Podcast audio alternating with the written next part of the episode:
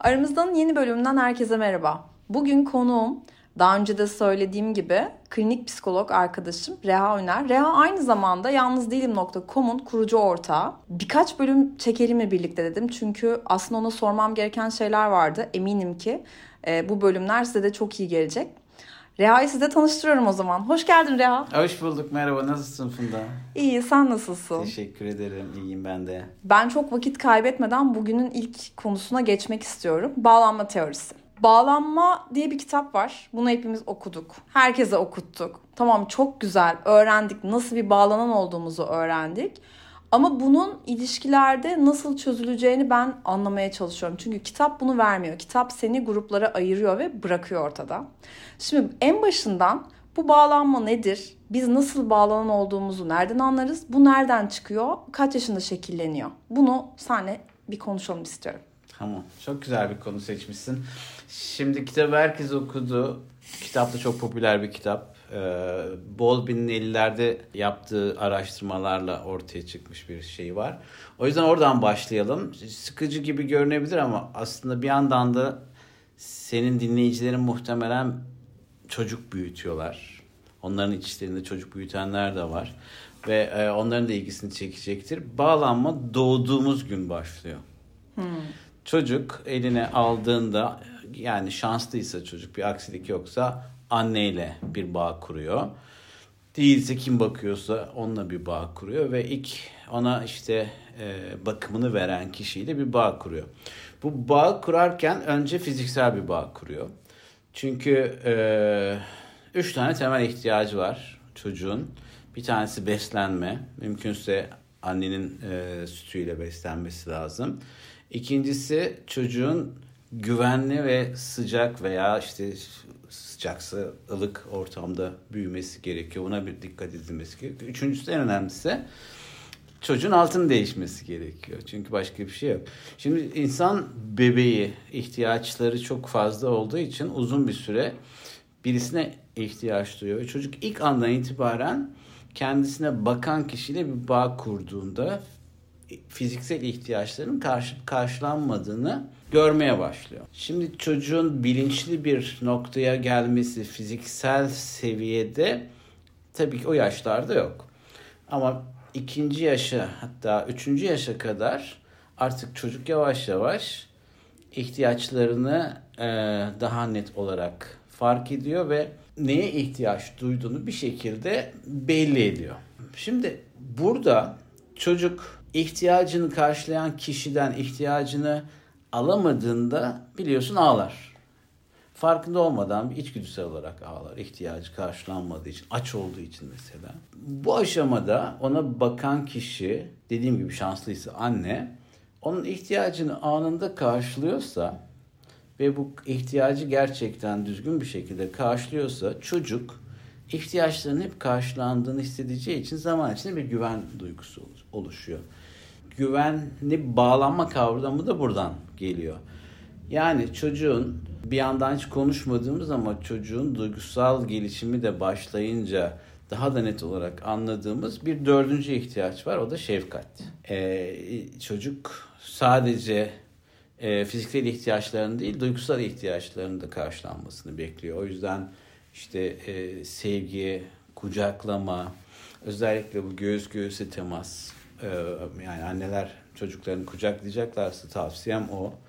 Ee, bunlar e, güvenli bağlanma konusunda fiziksel ihtiyaçlar kadar hatta daha da önemli bir şekilde duygusal ihtiyacını da çocuğun gideriyor. Bu çocuk eğer her ihtiyacı şöyle oluyor da çocuk ağladı ya da hiç ağlamadan bir rutini varsa ak- aklı başında sağlıklı bir anne e, çocuğun ne zaman acıkacağını, ne zaman altını kirleteceğini, e, nerede üşüyeceğini, nerede yanacağını bilir zaten.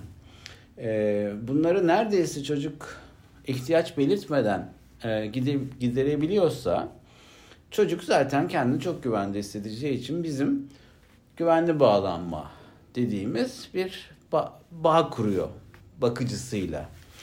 Bir kez daha söylüyorum çocuğun annesi olmayabilir, babası olabilir, büyük anne büyük baba gibi insanlar olabilir, bakıcı olabilir. Hiç önemli değil. Çocuk öncelikle birincil bir figüre bağlanmak zorunda. Hı hı. Bunun hiç olmaması en korkuncu tabii. Ne olursa olsun bir e, kişinin e, hayatında olması önemli. Sonra yıllar içinde, aylar içinde hatta ikinci bir hiyerarşi başlıyor. Yani sen hayatında bağlanacağın insanların sayısını bir bebekken yavaş yavaş sana hayatına girerlerse eğer arttırmaya başlıyorsun. Bu baba oluyor genelde anneden sonra. Çok yakın yaşayan ailelerde, akrabalarda diğer akrabalar olabiliyor. Onlarla da bir bağ kuruyorsun ve bu hiyerarşi yıllar içinde değişiyor. Nasıl değişiyor? Özellikle okula başlayıp arkadaşlıklar edinmeye başladığında başkaları da hayatına katılıyor. Onlarla da bir bağ kurmaya başlıyorsun. Sonra tabii e, sosyal ilişki çok güçlendiğinde, arkadaşlık ilişki güçlendiğinde neredeyse hiyerarşide bir arkadaşın annenin ötesine üzerine geçebilecek kadar yükselebiliyor. Ben bunu bir sanrı sanıyordum ya. Gerçekten öyle oluyor mu? Tabii. Sonra da romantik ilişkinde zaten bir numara oluyor o. Aa. Yani böyle mantıken cevap verdiğimizden hani şey oluyor ya ailemden sonra sen geliyorsun falan. Aslında hiç öyle hissetmeden bunu söylüyoruz ya aslında bir numarasın. Hı hı. Ama söyleyemiyorum. Aslında bir numarasın. Yok bunu söylenir be. Çünkü hani bir gün konuşuruz özellikle ailelerle kurduğumuz bağların bir kısmının sağlıklı olmadığını biliriz ama itiraf edemeyiz. Evet. Ee, o ikinci sıraya düşürür. Ya da dediğimiz gibi birazdan konuşacağımız şekilde sağlıksız bağlanmalar kurduysak e, aklı başında birisi gelecekte o bağlanma yüzünden e, hiyerarşide çok çabuk e, yakınlarını, annesini, babasını alt sıralara gönderebilir. Şimdi bunda ne oluyor biliyor musun? Eğer ihtiyacı çocuğun ara sıra karşılanıyor, ara sıra karşılanmıyorsa. Yani anne bazen çocuğun ihtiyacını tam zamanda ve doğru olarak karşılayıp başka bir günde bir sebep yüzünden yok oluyorsa, o ihtiyacı karşılayamayacak halde oluyorsa, bazen bu anne çalıştığı için olabilir, yerine birini düzgün koymayabilir. Bir kötü alışkanlığı olabilir annenin. E, kafası güzel olur mesela başka bir şekilde. O zaman çocuk şöyle bir şeye kapılıyor. Diyor ki benim ihtiyaçlarım bazen karşılanıyor, bazen karşılanmıyor ve ben bunun ne zaman olduğunu bilmiyorum kötü bir belirsizliktir. Ve çocuk daha o yaştan itibaren kaygılanmaya başlıyor. Kaygısı da ihtiyaçlarım karşılanmazsa diye. Bilinç düzeyinde değil de biliyorsun bunların çok içgüdüsel ve e, hani şeyden gelen bir refleksi var çocukların. E, şimdi evrim diyeceğim sevmeyenler olacak. e, bu çocuk bir gün yetişkin olduğunda da ihtiyaçlarının karşılanmasıyla ilgili kaygı duyabilir. Bağlandığı kişinin güvenilir birisi olup olmadığından emin olmayabilir. Ama en önemlisi ihtiyaçlarının böyle e, yarım yamalak karşılandığı çocukların kaygısı demek bu çocuğun aslında kişilere başta ilk bakıcısı olmak üzere kaygılı bağlandığını gösteriyor bize. Kaygılı bağlanan kişinin en özelliği ne biliyor musun? Huzursuz olması korkusunun hep bağlandığı kişinin zaten bir parça güven sorunu yaşıyor ya. ihtiyaçlarını karşılamayacak hale gelmesi ve gitmesi. Aslında çocuk küçükken itibaren de bir ayrılık kaygısı dediğimiz bir şey var. E, ayrılık anksiyetesi deniyor işte buna. E, çocukla sağlıklı bir bağ kurduğunda çocuk 2 yaşından itibaren annesinin babasının misafirliğe falan gitmesini şey yapmaz, takılmaz. Hı hı. Bilir ki e, ona o anda bakan kişi e, bakacak, onlar geri dönecekler. Yani gidenin güvenli bir şekilde geri döneceğinden emindir çocuk. Ya iki yaşında. İki yaşından itibaren. Zaten çocukları olanlar bilirler. Bir süre sonra çocuklarını birilerine bırakırlar. Anneannelerine, babaannelerine bırakırlar giderler. Hı hı. Ee, çocuk da çok şey yapmadan, sıkıntı etmeden gelip gülerek karşılar. Çocukla kaygılı bir bağ kurulmuşsa çocuk her birinci bakıcının ayrıldığında kıyamet kopar. Hı hı. E, çünkü bir daha onların dönmeme ihtimali olduğuna inanır güçlü bir şekilde ve tekrar gelene kadar da çok huzursuz ve kaygılıdır. Hı hı. Bu gene bize çocuğun kaygılı bağlandığını gösteriyor. Peki bir profil daha var. Onlar nasıl e, şeyler? Gene aynı çocuk, gene aynı kişiler. Çocuğun gene ihtiyaçları var. Fakat bu ihtiyaçlar neredeyse hiç ka- karşılanmıyor. Neredeyse ölmeyecek kadar karşılanıyor çocuğun ihtiyaçları. Hı hı. Altı temizleniyor ama unutuluyor. Çocuk öyle kalıyor. Yemek yiyor ama iki saat geçiyor. Ee, sevgi nadiren görüyor. Ee, şefkat, kucaklama vesaire gibi. Bu çocuk da zaman içinde şöyle bir şey geliştiriyor. Diyor ki ben çok nadiren ihtiyaçlarım karşılanıyor ve asla buna güvenemem diye düşünüyor. Hı hı. Biraz karikatürize ediyoruz tabii. Böyle hı hı. olmuyor işler ama e, ilerideki oluşturduğu o persona, o karakter böyle olduğunu gösteriyor bize. Bu da a, bizim kaçıngan ka- bağlanan e, çocuğumuz. Hı hı. Bu çocuk öbür çocuk gibi kaygılı değil. Bu çocuk da aynı huzursuzluğu yaşıyor. Hatta araştırmalar şunu gösteriyor. Hem kaçıngan çocukta hem kaygılı çocukta bakıcılar ayrıldığında fizyolojik testlerde benzer şeyler görünüyor. E, belirtiler. Bütün vücudun, bedenin tepkileri, beynin tepkileri falan ortak. Hı hı.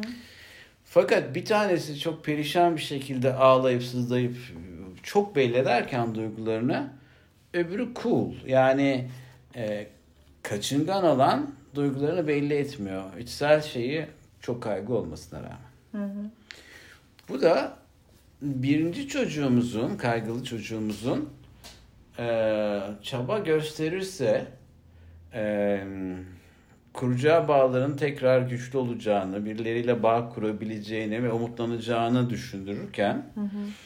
kaçıngan çocuğumuz ne alt edersem edeyim ben doğru dürüst e, bir bağ kuramayacağım diye düşünmesi anlamına geliyor. Peki e, çocuklarda bu şey e, daha net. Hı hı.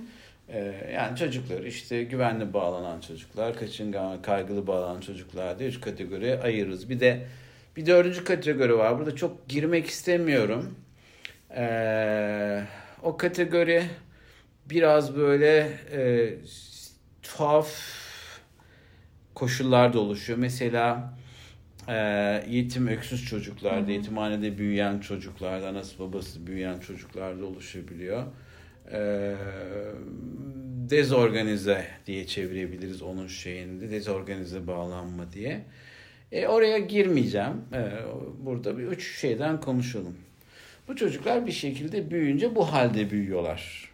E, ve yetişkin oluyorlar. E, tahmin edersin ki bunlar yetişkin olduklarında her bağ kurdukları kişiyle benzeri paternleri gösterecekler. Ee, ne tahmin edersin mesela? Kaç, kaygılı bağlanan nasıl bir sevgili olur sence? Yapışır.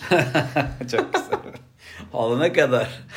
Yapışır. Emek verirsem olacak der. Hı-hı. Hani yeterince seversem adam ederim der. Hı-hı. Hep bir umudun peşinde koşuyor değil mi kaygılı?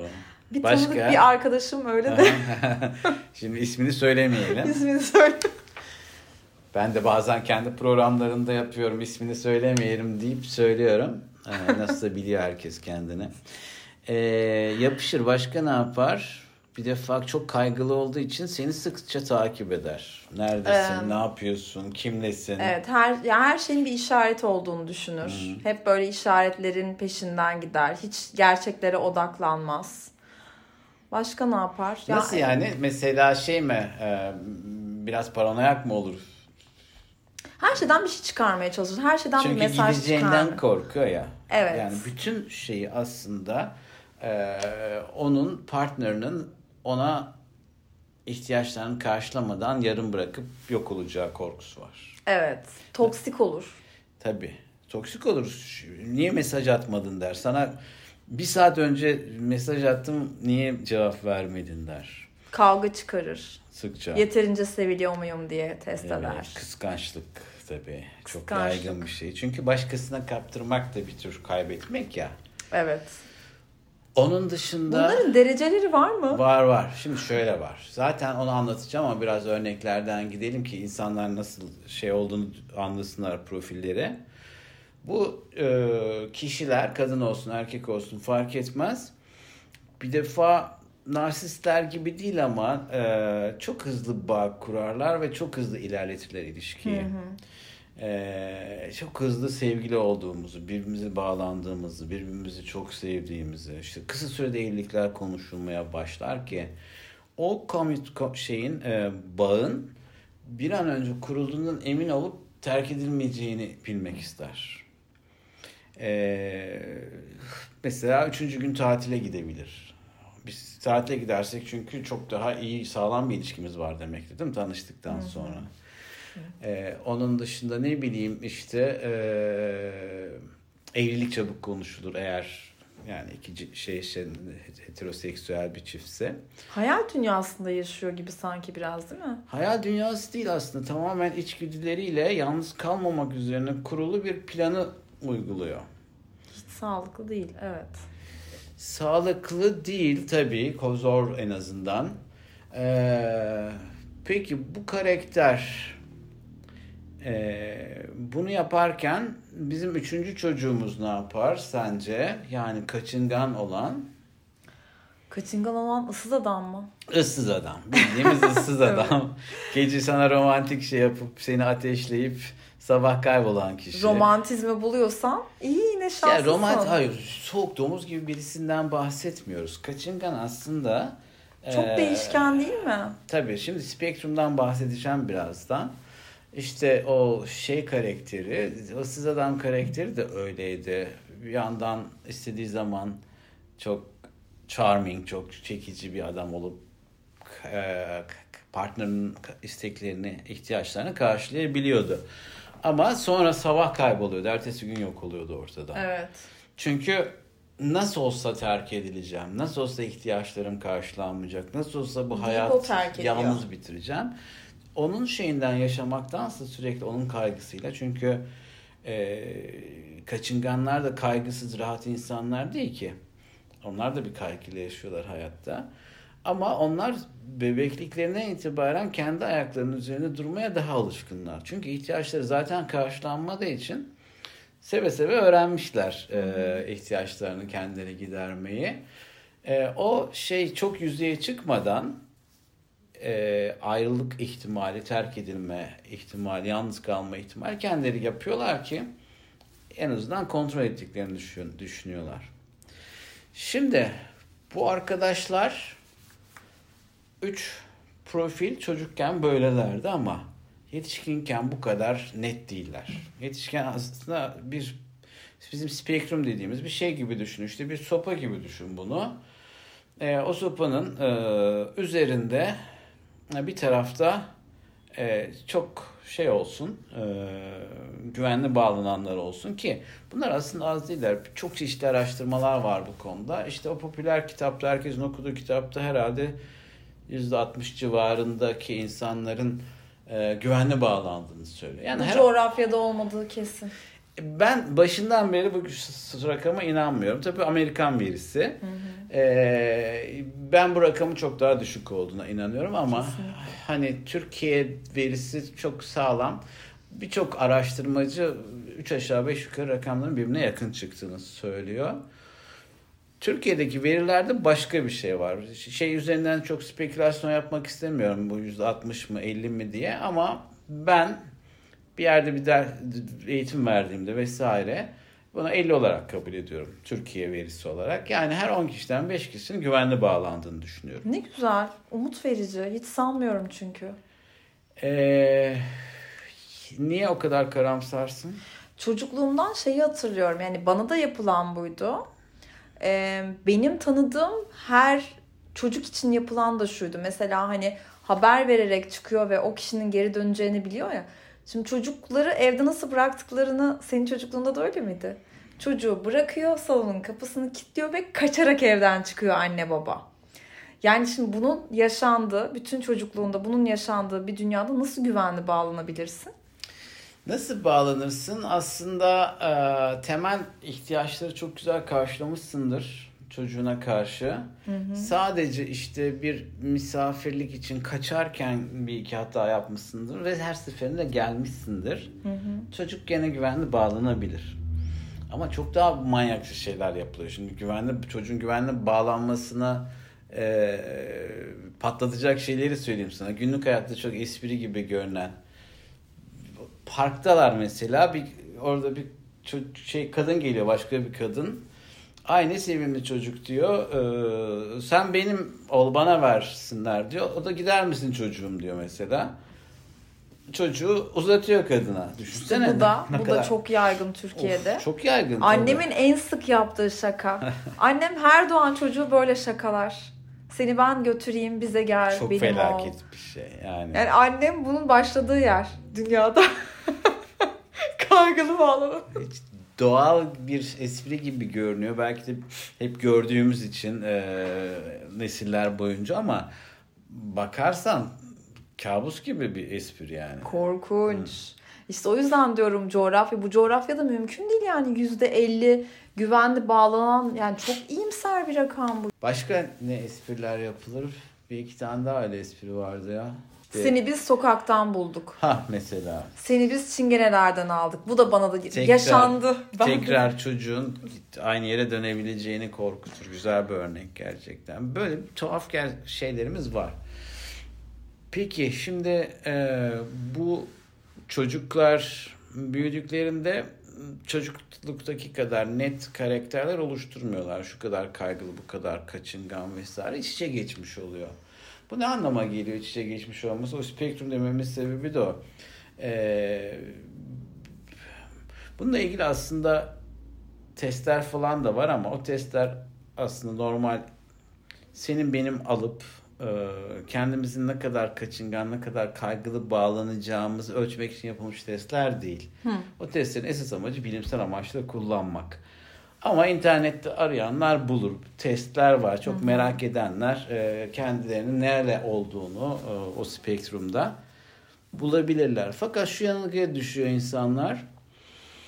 Mesela benim X ile olan ilişkimde ne kadar kaygılı olduğum Y ile olan ilişkimde aynı şekilde olmuyor. Bizim kimle beraber olduğumuz da kaygımızı belirleyebiliyor. Evet.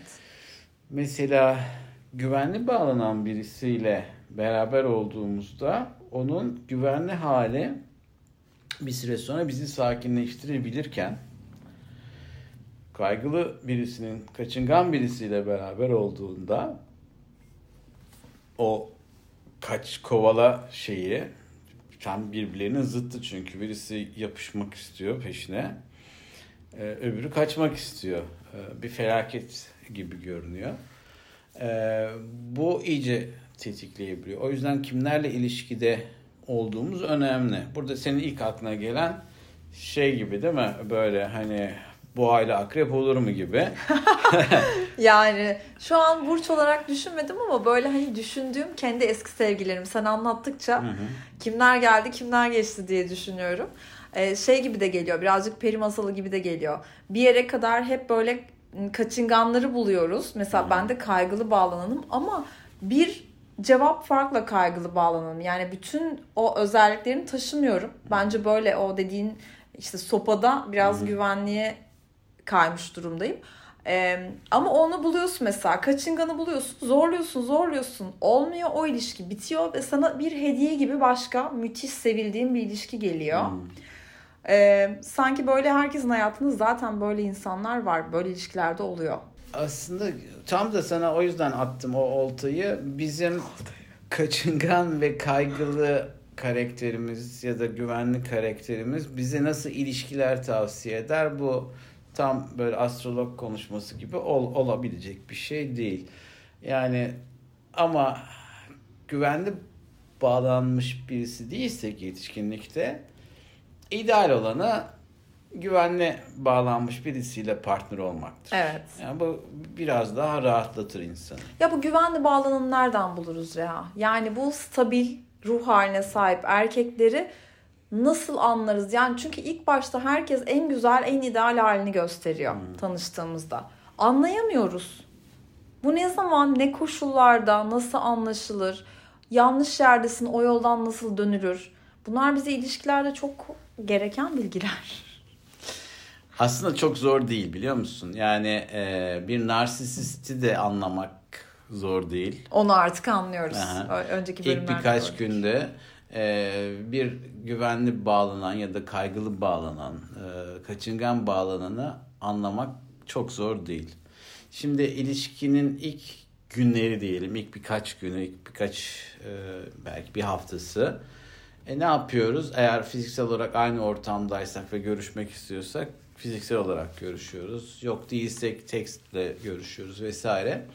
Burada e, iki tarafın iletişimi birbirinin o e, şeyde ne kadar toksikleşebileceğini, nasıl kendine ipucu verebileceğini gösterebilecek bir şey. Şimdi e, daha ikinci günde sen sabah günaydın, öğlen aşkım ne yapıyorsun, işte falanca yerdeyim dediğinde kim var yanında, ne bileyim akşam yatarken yatmadan önce ne yaptın bu akşam vesaire gibi böyle sürekli kontrol eden. Çünkü bizim en büyük şeyimiz e, başka sebeplerle de olabilir. Onu şimdi girmeyeceğim ama kontrol eden, kontrol duygusu ihtiyacı çok fazla olan karakter bizim için ipucu. Sürekli bizi kontrol eden bir karakter varsa şüpheleneceğiz ondan orada kaygılı bir bağlanma şeyi olduğunu. Çünkü bunlar başka toksik bağlar da getiriyor. Kıskançlık Evet. getiriyor mesela Evet. değil mi? Evet. Yani çünkü kaybedeceğim korkusu, kaygısı yüzünden senin başka taraflarını da zorlamaya başlıyor. Buradan anlarsın. Ya da demin örnek verdim. Çok hızlı bir ilişkinin gelişmesini isteyen birisi. Sana daha ikinci günde yüzük e, şey emojisi atıyor mesela. yani bunda ya narsist birisi geliyor böyle gümbür gümbür e, ya da kaç kaygılı birisi e, seni garantiye almak için e, şeyler veriyor. Peki kaçıngan nasıl davranıyor? Cevap vermiyor. Kaçıngan şimdi Ya ilgilenmiyor mu kaçıngan mı mesela anladın mı? Şimdi Sanki güvenli bağlanan birisi güvenli bağlandığından eminse ve e, toksik ilişkiye sebep olabilecek diğer iki karakterle nasıl mücadele edeceğini öğrenmişse hayatı boyunca e, ben güvenli bağlanmış birisiyim ve bana e, ilişkilerim olduğunda şunu çok net koyuyorum. Sınır koymak. Yani yani hiçbir sevgilim bana arayıp neredesin diyemez. İyi misin diye sorabilir. Birisini aradığında sorman gereken şey odur zaten değil mi? Evet. Nasılsın? İyi misin? Ne yapıyorsun? Keyfin yerinde mi? Bir şeye ihtiyacın var mı? Aynen. Bunları sorarız. Ee, birisi senin nerede olduğunu, ne yaptığını, kimlerle olduğunu merak ediyorsa bu senin sınırlarını patolojik bir şekilde zorluyor olabileceği ihtimalini uzun vadede gösterir. Bu şu değil, birbirimize hiç açılmayalım, söylemeyelim. Zaten yeterli bağ kurduktan sonra birbirimize sormadan da söylüyoruz. Şu Evet, anda Peti'de de sıra bekliyorum amcalar, dayılar diye. Ee, o yüzden e, bu, bu tip sınırları koyan birisi ise zaten baştan kaçıngan bağlanan ya da kaygılı bağlanan bir kişi, güvenli bağlanan bir kişiyle bir süre sonra yadırgar ama bir rahatlar ya. Yani hiç kasmayan bir herif ya da bir kadın. Ee, benim peşime düşmüyor. ihtiyaçlarım karşılıyor. Öyle her şeye e, koşarak gelmiyor ama neredeyse hiç de şey yapmıyor beni, e, şaşırtmıyor.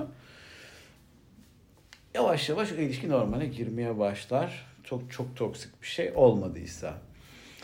Ka- şey kaçıngan karakteri biraz daha şey tabii. e, orada korkuyor ya sürekli e, terk edileceğinden ve zaten ihtiyaçlarının hiç karşılanmayacağından ve o ilişkinin biteceğinden, o yüzden hiç başlamaması gerektiğinden o kişi biraz daha az tekst yazıyor. İşte çabuk buluşmalar istemiyor, hızlı gelişsin istemiyor. Mesela bu karakterleri en iyi şöyle tanış, tanırsın. Bunlar çabuk öyle ailelerle tanıştırmazlar, arkadaşlarla tanıştırmazlar, kendi yakın çevresiyle tanıştırmazlar. Ee, hemen tatile gitmezler. Öyle evlilikten falan konuşunca top, direkt topuklarlar bu arkadaşlar. Yani oradan anlayabilirsin. Ee, kaçınganlar için söylüyorum. Ee, onun dışında da dediğim gibi kaçınganla kaygılı bir araya gelirse zaten zor bir ilişki olacağı belli olur hemen baştan. Ya Kaçıngan bana şeyi de hatırlatıyor. Bir tane kitap daha var ya. Var olan annenin yokluğu. Ben okumadım olabilir. Ee, annen eğer sana bakım veren işte kişi her kimse e, o sana yeterince sevgi, güven vermiyorsa e, sen işte gerçekten kaçıngan oluyorsun. Kitabın anlattığı şey kaçıngan demeden kaçıngan Hı-hı. zaten. E, ama büyüdüğünde e, sonradan da sana annelik yapacak insanlar karşına çıkıyor. Yani sevgilin olabiliyor, çok yakın arkadaşın olabiliyor, ailenden bir başkası olabiliyor ve sen iyileşiyorsun.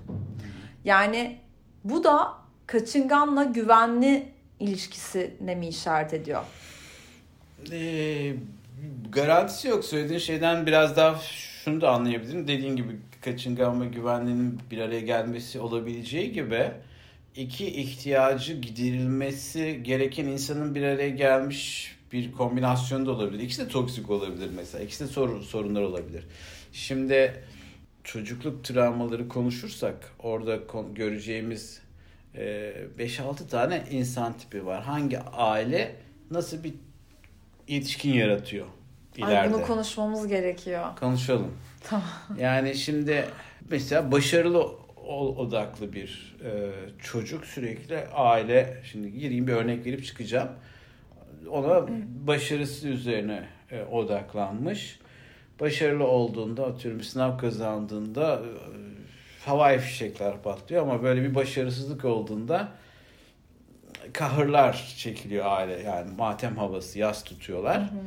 Şimdi o çocuk ileride iki karakter olabilir. Bir sürekli öyle beslendiği ve öyle onurlandığı için sürekli başarılı olmak isteyebilir ve düşünmez bile ben niye başarılı, niye ben fen kazanmalıyım, niye ben tıp okumalıyım, niye ben hiç düşünmez çünkü en uç nokta odur ve aile onu koymuştur zaten. Hı hı.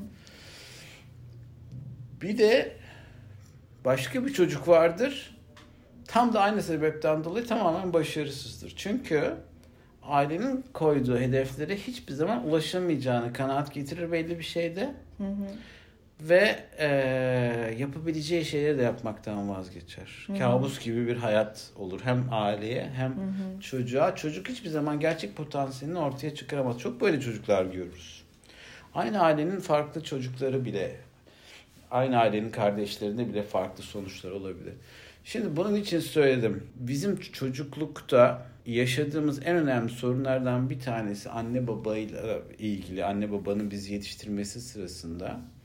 Biz sanıyoruz ki anne baba büyüyorlar, süper eğitimler alıyorlar. Çok akıllı insanlar zaten. Hı hı. Ondan sonra bir yerde de kurslara gidiyorlar. Nasıl anne baba olunur? Hı. Birisi de sertifika veriyor. Bunlar artık anne baba olur. Olgunluk seviyesi 10 numara olunca gidiyorlar, sevişiyorlar Sonra çocuk oluyor. Öyle bir şey olmuyor. Her yaştan, her kesimden, her e, geçmişinde travması olan insan bir çocuk yapıyor ve onu büyütmeye çalışıyor. O yüzden seçilmiş olmayan bir ilişki yani atanmış bir ilişki olduğu için annelik babalık hı hı. seçemediğin için kaderinde bir ana baba düşüyor. Sen büyü, doğuyorsun, büyüyorsun ve ee, şansın varsa iyi bir annenin babanın eline düşüyorsun. Yoksa iki tane mal çıkıyor karşına olabilir. Hı hı. Yani ve kendi sorunlarını hiç çözememiş, kendi meseleleriyle ilgili çok büyük bir zorluk yaşarken çocuk büyütüyorlar güya. Bir bakıyorsun ki bakıyor ki çocuk anne babanın annesi olmuş, babası olmuş. Onların sorumluluklarını almaya başlamış. Onları ihtiyaçlarını karşılar hale gelmiş. Şimdi bu karakter ileride de böyle bir eş arayabilir. Değil mi? Evet. Böylece kaçıngan birinin eşi olduğunda birbirlerine ihtiyaçlarını karşılayabilirler teknik olarak. Şimdi peki çözdük bunları. Ben kaçınganım, öbürü işte kaygılı. Bunun farkına vardık. Bu terapiyle çözülebilen bir şey mi? Tabii terapiyle çözülen bir şey, çözülebilen bir şey. Niye çözülmesin? Her sorun aslında yani bizim nevrotik problemler diye tarif edebileceğimiz kolay olsun diye eski, o eski old school gidelim. Ee, hani psikotik bir sorun, sağlık problemimiz yoksa mental her şey çözülebilir. Her şeyin bir... Bu sefer karşındaki güvenli bağlanan terapistin mi oluyor peki? Ha, bak güzel soru. Bu çok sık e, karşımıza gelen bir soru. Bizim hayatta zaman zaman bağ kurduğumuz insanlar var ve onlara güveniriz. Hı hı. Ama terapistin güvenli bağlandığın birisi değil. Hı. Terapistin senin durumsal ihtiyacını karşılayan birisi. Bu durumsal ihtiyacını kim karşılar? Öğretmen karşılar mesela. Hı hı. Geçicidir. E, profesyonel bir bağ olduğunu bilirsin. Hı hı. Durumsal olarak ihtiyacını karşılar ve güvenirsin ama o senin güvenli bağlanma bağın değil. Ya da bazen öyle bir an olur ki herkesin başına gelmiştir. Sokaktasındır çok kötü bir haber alırsın ağlamaya başlarsın bir teyze gelir hı hı. kızım iyi misin bir şeye ihtiyacın var mı der başlarsın anlatmaya. Hı hı. O da bir bağdır aslında ama geçici bir bağdır ve durumsal bir bağdır. Terapiyle çözebildiğimiz şey ne peki? Terapi aracılığıyla çözebildiğimiz şey. E çok basit şimdi atıyorum kaygılı bağlanmış birisin. Bunu fark ettin ve yardım almak istiyorsun. Hı hı. Terapisine gittin, biraz bahsettin. Zaten konuşmalardan anladı senin ne, ne neyle ilgili bir şey yaşadığını. Sana bağlanma kaygılarının azalmasını sağlayabilecek bir terapi şey yapacaktır. E, tavsiye edecektir, yönlendirecektir ya da yapacaktır sana. Bu nedir? Seni de tahmin edebileceğin şeyler. Daha rasyonel düşünmemizi, e, her korktuğumuzda işleri zorlaştıracak şekilde hareket etmememizi, bunun için işte hangi terapi yöntemini kullanıyorsa doğru metodolojiyi sağlayıp senin yavaş yavaş bir partnerınla ya da gelecekte olan bir partnerine daha sağlıklı bir ilişki kurmanı ve eski farkında olmadığın alışkanlıkları fark edip bundan kurtulmanı sağlayabilir. Yani sonuçta bir sürü davranışımızın çok farklı sebepleri olabileceği gibi en zorlusu da bu yolculuk zor bir yolculuk ve zaman alan bir yolculuk. Bir araya gelmiş çoklu sebepler bizim karakterimizi oluşturması. Hı hı. Yani kombinasyon hı hı. E, olması. Birazcık çocukluk travması, birazcık e, kötü deneyimler, hı hı. birazcık işte e, bağlanmayla ilgili bebeklikten gelen şey. Hepsi bir araya gelmiş, sana bir karakter yaratmış. Bir gün sen bu karakterin seni zorladığını fark ediyorsun. Bir terapiste gidiyorsun, yardım istiyorsun. O terapist de en iyi bildiği ve sana en uygun bulduğu bir yöntemle senin ihtiyaçlarını karşılayacak bir yolculuğa çıkarıyorsun. Hı hı. Herkesin tarzı farklı olabilir. Evet. Herkes sonuçta bu, iyi bir terapist. Hı hı. Her modelle işte ekol deniyor ona. Hı hı. E, her modelle, her ekolle başarılı olabilir. Peki son sorum bu. Tamam. Bu konuyla ilgili. Okay. Çocuklukta yaşadığın travmalar mı yoksa yetişkinlikte yaşadığın travmalar mı daha kolay iyileşir? Aa çok güzel gene. Bu bunun cevabını vereyim. Bu aynı zamanda bir sonraki tra- çocukluk travmaları konumuzun da şeyi açılışı olsun, tamam. devamı olsun. Hı. Cevap çok net. Tabii ki çocukluk travmaları bizim için çok daha zorlayıcı. Çünkü yetişkinlik travmaları belli bir öğrenmişlik, tecrübe, eğitim, başımıza gelenlerden ders alma gibi bize imkanlar tanıyor. Yetişkin arkadaşlar, sorabileceğimiz insanlar, okuyabileceğimiz kitaplar. O güne gitmek. E tabii. Git, aynen. O aynen. Ama çocukluk çocuk bir boş kağıt gibi bir şey. Hiçbir şey yok ya da ne bileyim işte küçük bir e, hard disk gibi içi boş. Her şey sıfırdan yükleniyor ve çocuk hiçbir şey anlamadığı ve bilişsel olarak çok zayıf olduğu bir dönemde, hiç gelişmemiş olduğu bir dönemde travmaya uğruyor. Anlamlandıramadığı şeyler yaşıyor. Hı hı. Ee, ve o yüzden de çocukluk travmaları çok e, yerleşik e, ve temizlenmesi e, zorlu travmalar.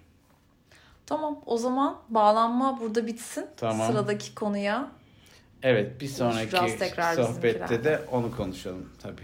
Çok teşekkür ederim Rea. Çok güzel bir Rica sohbet. ederim. Ben bir tek bir mesaj vermek istiyorum herkese dinleyenlere. Yardım almaktan çekinmeyin. Gerçekten bu çok önemli. Arkadaşlarımız var, sevdiklerimiz var. Bize yardım etmek için can atıyorlar muhtemelen ama e, bir profesyonelin sizi hiç tanımayan birinin yardımı bambaşka bir yolculuktur. Herkese iyi günler mi diliyoruz? Ne yapıyoruz? Herkese iyi Herkese öpüyorum Herkese ben. Sen de öp. Neyse artık.